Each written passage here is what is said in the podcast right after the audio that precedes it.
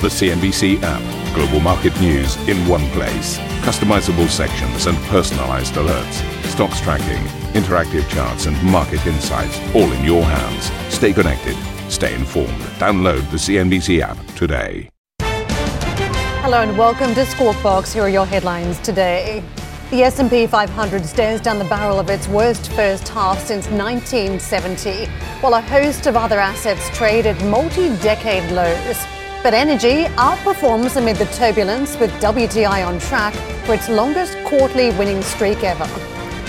The world's top central bankers walk the inflation tightrope at the ECB's Sintra summit, with Fed Chair Jerome Powell admitting aggressive tightening could spark a recession. Is there a risk that we would go too far? Certainly, there's a risk. But uh, I, I, I, wouldn't agree that it's the, the, biggest risk to the economy. I think that, you know the, the the bigger mistake to make, let's put it that way, would be to fail to restore price stability. The end of strict COVID curbs boosts the Chinese economy with factory activity expanding for the first time in three months, while the services sector rebounds at its fastest pace in more than a year. And Three Arrows Capital becomes the latest casualty of the crypto winter. Liquidators move in after the hedge fund defaults on a loan tied to big bets on digital currencies.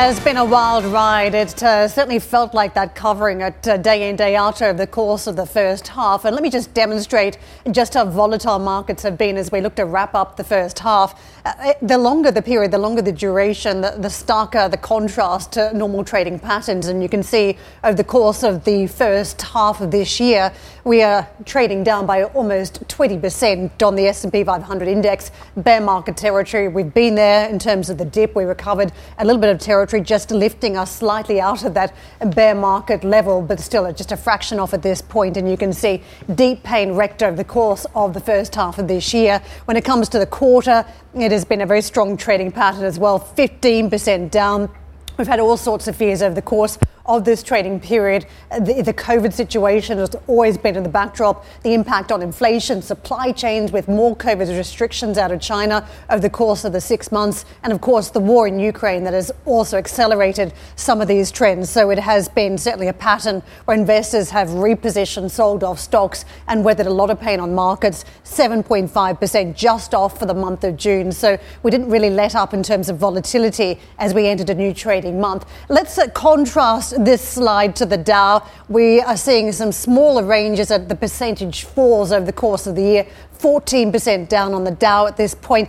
Energy, of course, a big uh, commodity that plays in the, the index here, and that has a dramatic consequence versus much wider index like the S&P 500 as we factor in those big technology names over the course of the quarter down 10.5%. That is correction territory still, of course, and 5.9% down for the month. For the Nasdaq, uh, this is where it gets punchy. If you take a look at the numbers, still bear market territory. 28% down year to date, 21% down for the quarter. So a rough old trading pattern for the last three months and 7.5% slide for the month is what we've witnessed. But again, we've all felt it as we take a look at the change in assumptions. Sequoia, for me, was the one that really put it out front, talking about the much shorter runway for a lot of those big growth companies now, no longer having the window of a couple of years to think about a growth story, but very much having to pivot talking about bringing forward expectations to hit profit targets and also to trim the cash burn, given the much more aggressive monetary policy we're now facing to tackle inflation.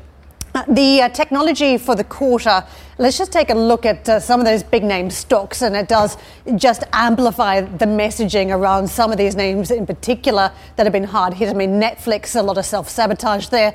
Early numbers around reporting season about the loss of subscriber numbers. That stock uh, falling aggressively and just not catching much of a bid, 52% down over the course of the three month trading period. Some of the other worst performers, Meta, it uh, was somewhat resilient in that it didn't travel in the same direction quite to the extent of Netflix, but still a rough trading month as we talk about such a major cap stock these days. As the social media platform uh, shed that 26%, despite again trying to pivot investors towards its growth story around the metaverse just not uh, really catching any traction. Of course, greater fears too around the advertising model as we talk about potential for a recession now for some of these global economies. 20% down for Apple, again, seen as one of the best of the bunch often as we talk about trading patterns. Still, incredible pain rected on that stock, 15% off Microsoft, another market leader as we've been talking about strength in markets over recent years, records after records inked. Often it's been Microsoft that has played in that story. The other majors 19% down for Alphabet. Twitter, completely out of context with the rest of the, the bunch on the boards. That is, we had that bit on the table, of course, from Elon Musk that has underpinned some of the action in the stock. Not all of it, but uh, it's been a slightly different pattern. Let's get some thoughts with Michael Yoshikami, founder and CEO of Destination Wealth Management. Michael, it's been that strap yourself in sort of market, hasn't it, all year for 2022. What do you think this means? Uh, do we start looking over some of the beaten up areas of the market, or are we still playing it safe for the second half? Well, I, I think uh, markets in a consolidation phase right now. I think 20% down, as you indicated, is bear market territory. Uh, and there are a number of um, sectors that are starting to look appealing. Uh, but I would be very careful, Karen. I wouldn't be jumping in um, headfirst into these names. I still think there's lots of uncertainty around what the Federal Reserve is going to do and if they're going to tighten too much and dip the U.S. economy into recession. So I'd be uh, I'd be buying and nibbling, but I wouldn't go full in because I still think there's lots of volatility ahead of us. If I can just bring in the latest from Jay Powell, effectively warning about the, the multiple different shocks and how this could transition to a higher inflation environment or regime. That's what they're trying to prevent. But if you think about the language and the promises that have been made so far around tackling inflation with much higher interest rates, is there any chance that we really are setting in for an entrenched inflationary regime? Um, I don't think we're headed into entrenched inflation, but I do think we're going to have aggressive policy moves by the Federal Reserve. And I believe them that they're going to increase interest rates here in the United States by another three quarters of percent. That's already having a chilling effect on, an, on the economy. Um, I'm of the belief if we're not in recession, we're about to be in recession.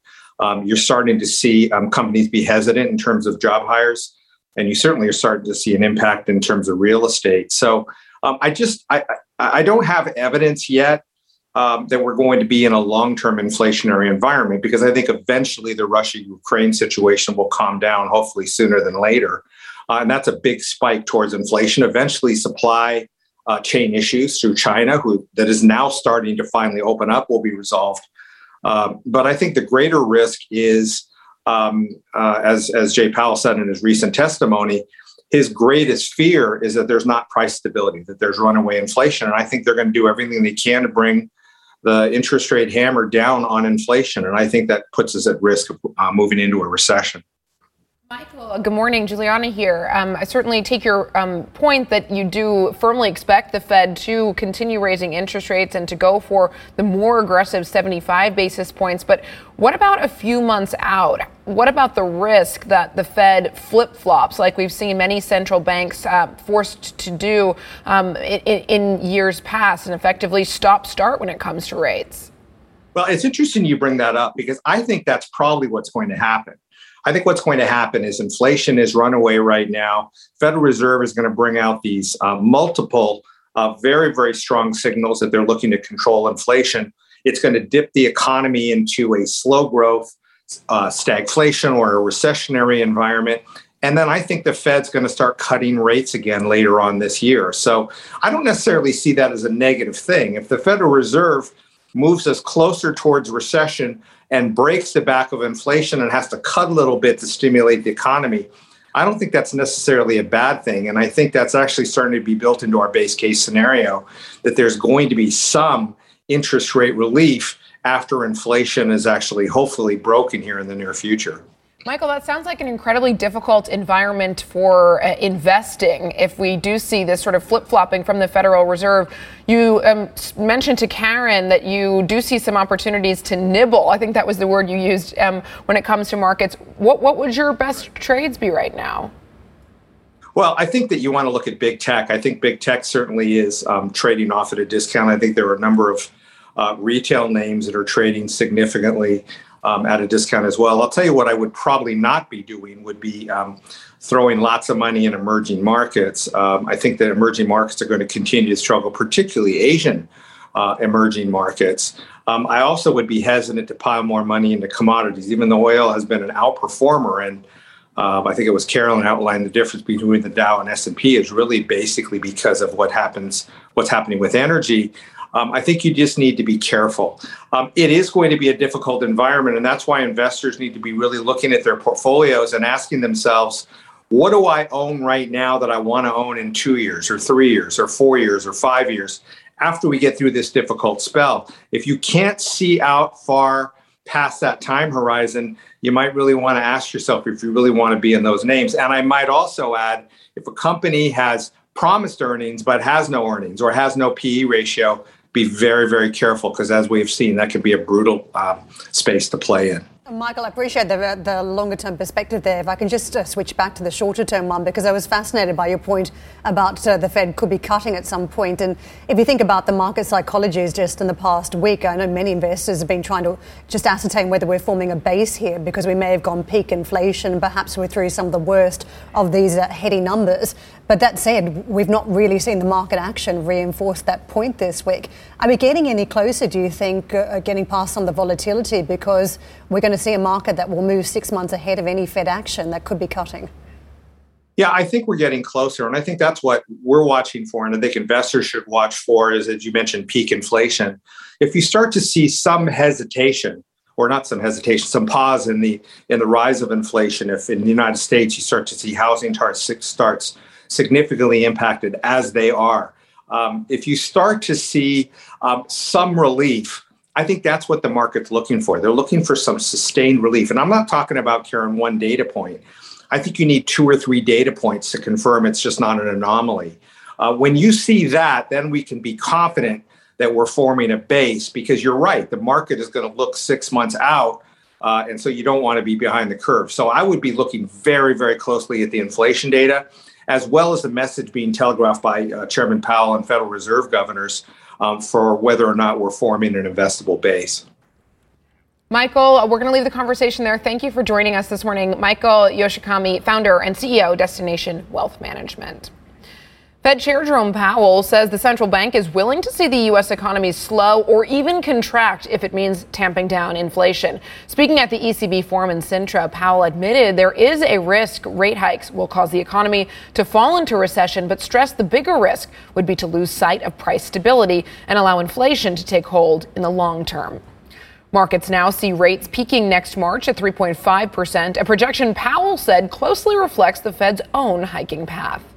We've only had three meetings at which we raised rates. Mm. Nonetheless, the forward rate curve is, is pricing in, you know, a rate path that looks a whole lot like the, the summary of economic projections that my colleagues and I submitted in June.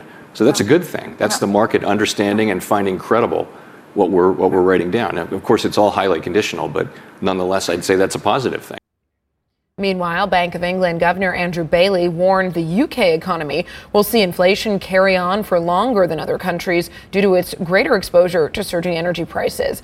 Bailey echoed his counterpart at the Fed, saying the BOE will do what it takes to bring down inflation.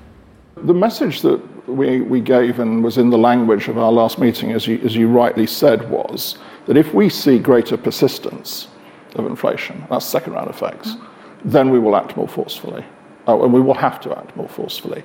It leaves options on the table, and that's very deliberate. Very deliberate. I mean, people, I want people to take a message away from that. It's quite clear that as we respond to this shock, uh, we, we want to have those options on the table. Coming up on the show, President Biden thanks his Turkish counterpart for lifting a veto on Sweden and Finland's bid to join NATO. We're live on the ground at the summit in Madrid next.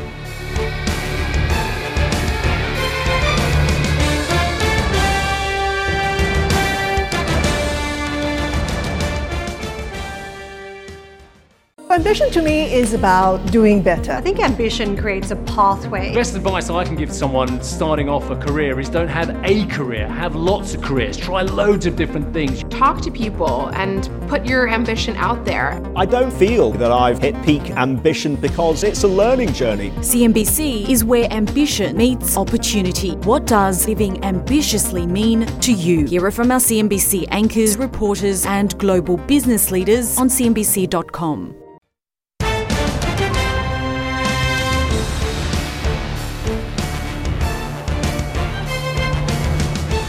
NATO leaders have pledged to strengthen their support for Ukraine, calling Russia a direct threat to their security. The military alliance will also now welcome two new members, Sweden and Finland. US President Joe Biden thanked his Turkish counterpart Recep Tayyip Erdogan for breaking the impasse and lifting his veto on their membership bids. The two leaders met on the sidelines of the summit in Madrid, where they discussed the future of the alliance as well as food insecurity emerging from the war in Ukraine. President Erdogan said it was his priority to speed up grain exports from Ukraine to help alleviate the food crisis. It is our hope that we are in an effort to solve the process with a good, balanced policy on the issue of Russia and Ukraine, especially the negative developments that have occurred with the grains issue recently, as well as the developments in fuel oil. We are trying to solve the process with a balancing policy. Our hope is that this balanced policy will lead to results and allow the possibility to get grain to countries that are facing shortages right now through a corridor as soon as possible. Meanwhile, Russian President Vladimir Putin said he was not opposed to Sweden and Finland joining NATO, but warned Russia will, quote, have to respond if military infrastructure is deployed in the countries. NATO members and leading NATO countries simply want to assert themselves, further assert their role in the world, confirm the leadership in their hegemony in the truest sense of the world, their imperial ambitions. As for Sweden and Finland, we do not have such problems with Sweden and Finland that we have with Ukraine, unfortunately. We have no territorial issues or disputes. We have nothing to worry about in terms of membership of Finland and Sweden in NATO. Well, they want it, please. They only must clearly understand that there were no threats to them before. Now, if military contingents and infrastructure are deployed there, we will have to respond in a mirror manner. Uh, let's get out to Hadley for more out of Madrid. Hadley, I could see these comments almost being made, uh, uh you know, a lifetime ago at say a St. Petersburg forum that it's it's you, it's not us, that uh, you're jumping at shadows. That we're not seeing a, a threat in that context. But uh, of course, we've now had the war in Ukraine as we talk about the threats to Sweden and Finland. Absolutely, Karen. And, and, one of the questions, of course, going forward is how quickly Sweden and Finland will actually become part of the alliance. Because essentially, what we know is, at least in Finland, this has to be voted on by the parliament. Um, there are a lot of questions about how quickly boots on the ground could actually happen, how quickly you could see weapons uh, from the NATO alliance being placed in Sweden and Finland. These are two countries, of course, that were neutral for quite a while and able to beef up their own security as a result of that. So, what they bring to the alliance is incredibly significant in terms of their own military capability. Now, taking a step back, you have to remember that over the last 24 hours, we heard from U.S. President Joe Biden, and he essentially said that the United States was going to beef up its commitment to the NATO alliance. He talked about adding more destroyers, missile defense systems. He also talked a little bit more about moving troops further into Eastern Europe. So we're going to see more people on the ground, essentially, as part of this 300,000 high alert readiness force that I asked the Secretary General about yesterday. He said that in terms of a timeline, he's hoping to have those troops on high alert by the end of next year. Listen in, though, to what he had to say about China. This is really continuing that dialogue that I've had with the Secretary General again and again over the last couple of years that China is a growing concern. We see a deepening strategic partnership between Moscow and Beijing.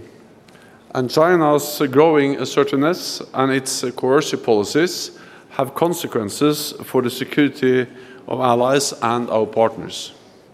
China is uh, substantially building up its military forces, including nuclear weapons, bullying its neighbors, and threatening Taiwan. China is not our adversary, but we must be clear eyed about the serious challenges it represents.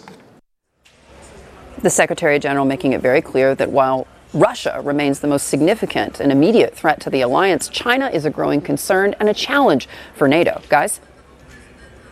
Thank you very much for bringing us the latest coverage there. Much appreciated. Uh, we have a lot to show you on markets again. Uh, let's take you to the Asian markets. It has, of course, been a wild ride with uh, really the United States feeling like it was in the driving seat most of the time. And you can see across the board year to date, we have had the region impact, impacted, but not quite to the extent that we've seen out of those US markets. You consider the, the fall that we had on the S&P 500 for the year, we've been down close to 20%. You've got 8% off the Nikkei in Japan, 6% off the Chinese stock market, 10% down for Australia. The Kospi more in lockstep with that S&P trade and We're talking recently about fears around potential for a recession, and that was really impacting the Kospi trade of late uh, in lockstep, down 21%, but much more resilient performance across some of these other major markets. I would probably say when it comes to Australia, that would be a commodities story that you've seen on the stock market. The reopening theme has also been a strong one of late for the Chinese market. Let's just take a close up look at the month and the quarter and the year for that major market. You can see how just different patterns emerge over the course of a shorter period of time. So down 6% for the year, for the quarter, actually gaining almost 5%, for the month, up 7%. So, very much staggered to the back end of this chart. More recently, as we've seen the reopening start to happen across major cities, there have been concerns about the impact of those strong COVID restrictions on the economic story in China and more broadly when it comes to supply chains. Hong Kong other stories playing out there too. Uh, some of this around tech regulation. We've seen some bright moments uh, of late for the stock market on hopes that uh, regulation will just be a little bit lighter than it has been in recent years, and that has propped up this market. So up 3% for the month, a fraction ahead for the quarter, still negative year to date, uh, down 5.7%. But if you consider that 20% off the S&P and uh, 28% down for the Nasdaq, that is a very strong performance, Julianna a really fascinating trend we've seen in the Asian trade. Um, everybody closely watching mainland China, of course, from an economic perspective. And we got a little bit of a glimpse into the state of things overnight. China's factory and services sectors snapped three months of activity declines in June, according to the latest PMI data, with supply chains receiving some relief after the commercial capital of Shanghai lifted its citywide lockdown in June. That is June 1st. Sam joins us now from Singapore with more. Sam, it looks like some signs of recovery coming from China. What more can you tell us? Yeah, that's right, Julianna. Good morning to you. On the surface, these numbers look pretty good. As you say, manufacturing and services activity actually expanding for the first time in four months. And so investors really like what they hear here because, of course, it does point to further signs of this economic recovery. So we have seen the mainland markets outperforming the rest of the Asia Pacific region this morning. We've also seen the Chinese currency, the yuan, firming up a bit off the back of this. There are still some concerning trends within this data. The weak property sector, which of course is an underlying concern, and also the labour market. Uh, we did actually see manufacturing not actually picking up as much as the market was looking for, but it certainly was an improvement. As as you say, we did see those COVID curbs starting to ease. That helped demand pick up. That long lockdown in Shanghai was finally lifted. That is a critical manufacturing hub, and of course, we also saw the policymakers thrashing out more stimulus by the way of some of this tax relief and boosting this infrastructure spending. And so that really helped uh, production actually uh, hit the highest since March 2021. Uh, those new orders actually expanded the most uh, in four months, and those delivery times improved, which certainly is a good sign that those supply chain disruptions are easing, which is good for the global trading picture, that China is navigating its way out of the supply shock that has been caused by these COVID outbreaks. Now, when you look at the non manufacturing side of things, we saw the services sector leaping out of contraction territory. Quite uh, an impressive rebound uh, in that sense, because of course these reopenings, it was really part of that story. It is good for things like accommodation, for catering, uh, and also the travel industry. Uh, so that was an improvement there as well. But when you look under the hood at that non manufacturing, we also saw that the real estate sector still contracted. And so there are still these weak pockets in this economic recovery. And that was certainly what Premier Li Keqiang was warning about earlier this week while he said the recovery was certainly underway, uh, that the foundation is not solid. And actually, if you look at the employment gauge on both of those PMIs, manufacturing and services, both contracted, which we know is a very worrying trend over in China, and particularly in a very politically sensitive year for the policymakers. Actually, data out of the PBOC just yesterday showed that the index for job confidence in the second quarter fell the most since the GFC back in 2008, and nearly 46% uh, of those surveyed uh, reckon that the employment situation uh, is severe at the moment. So that is painting uh, the picture of the economic recovery at the moment. But of course, one thing that China is trying to do is ease more of those COVID restrictions to really help that recovery. In the latest, what we've seen now is actually the ubiquitous uh, travel code that everybody carries with them on their mobile phone. Uh, that has actually been dropped when it it comes to showing whether you've been in a high risk area. And certainly that is a big step for China and certainly the domestic travel industry, which we know has been hard hit by this pandemic. Thank you for listening to Squawk Box Europe Express. For more market moving news, you can head to CNBC.com. Or join us again on the show with Geoff Cutmore, Steve Sedgwick, and Karen Tso, weekdays on CNBC.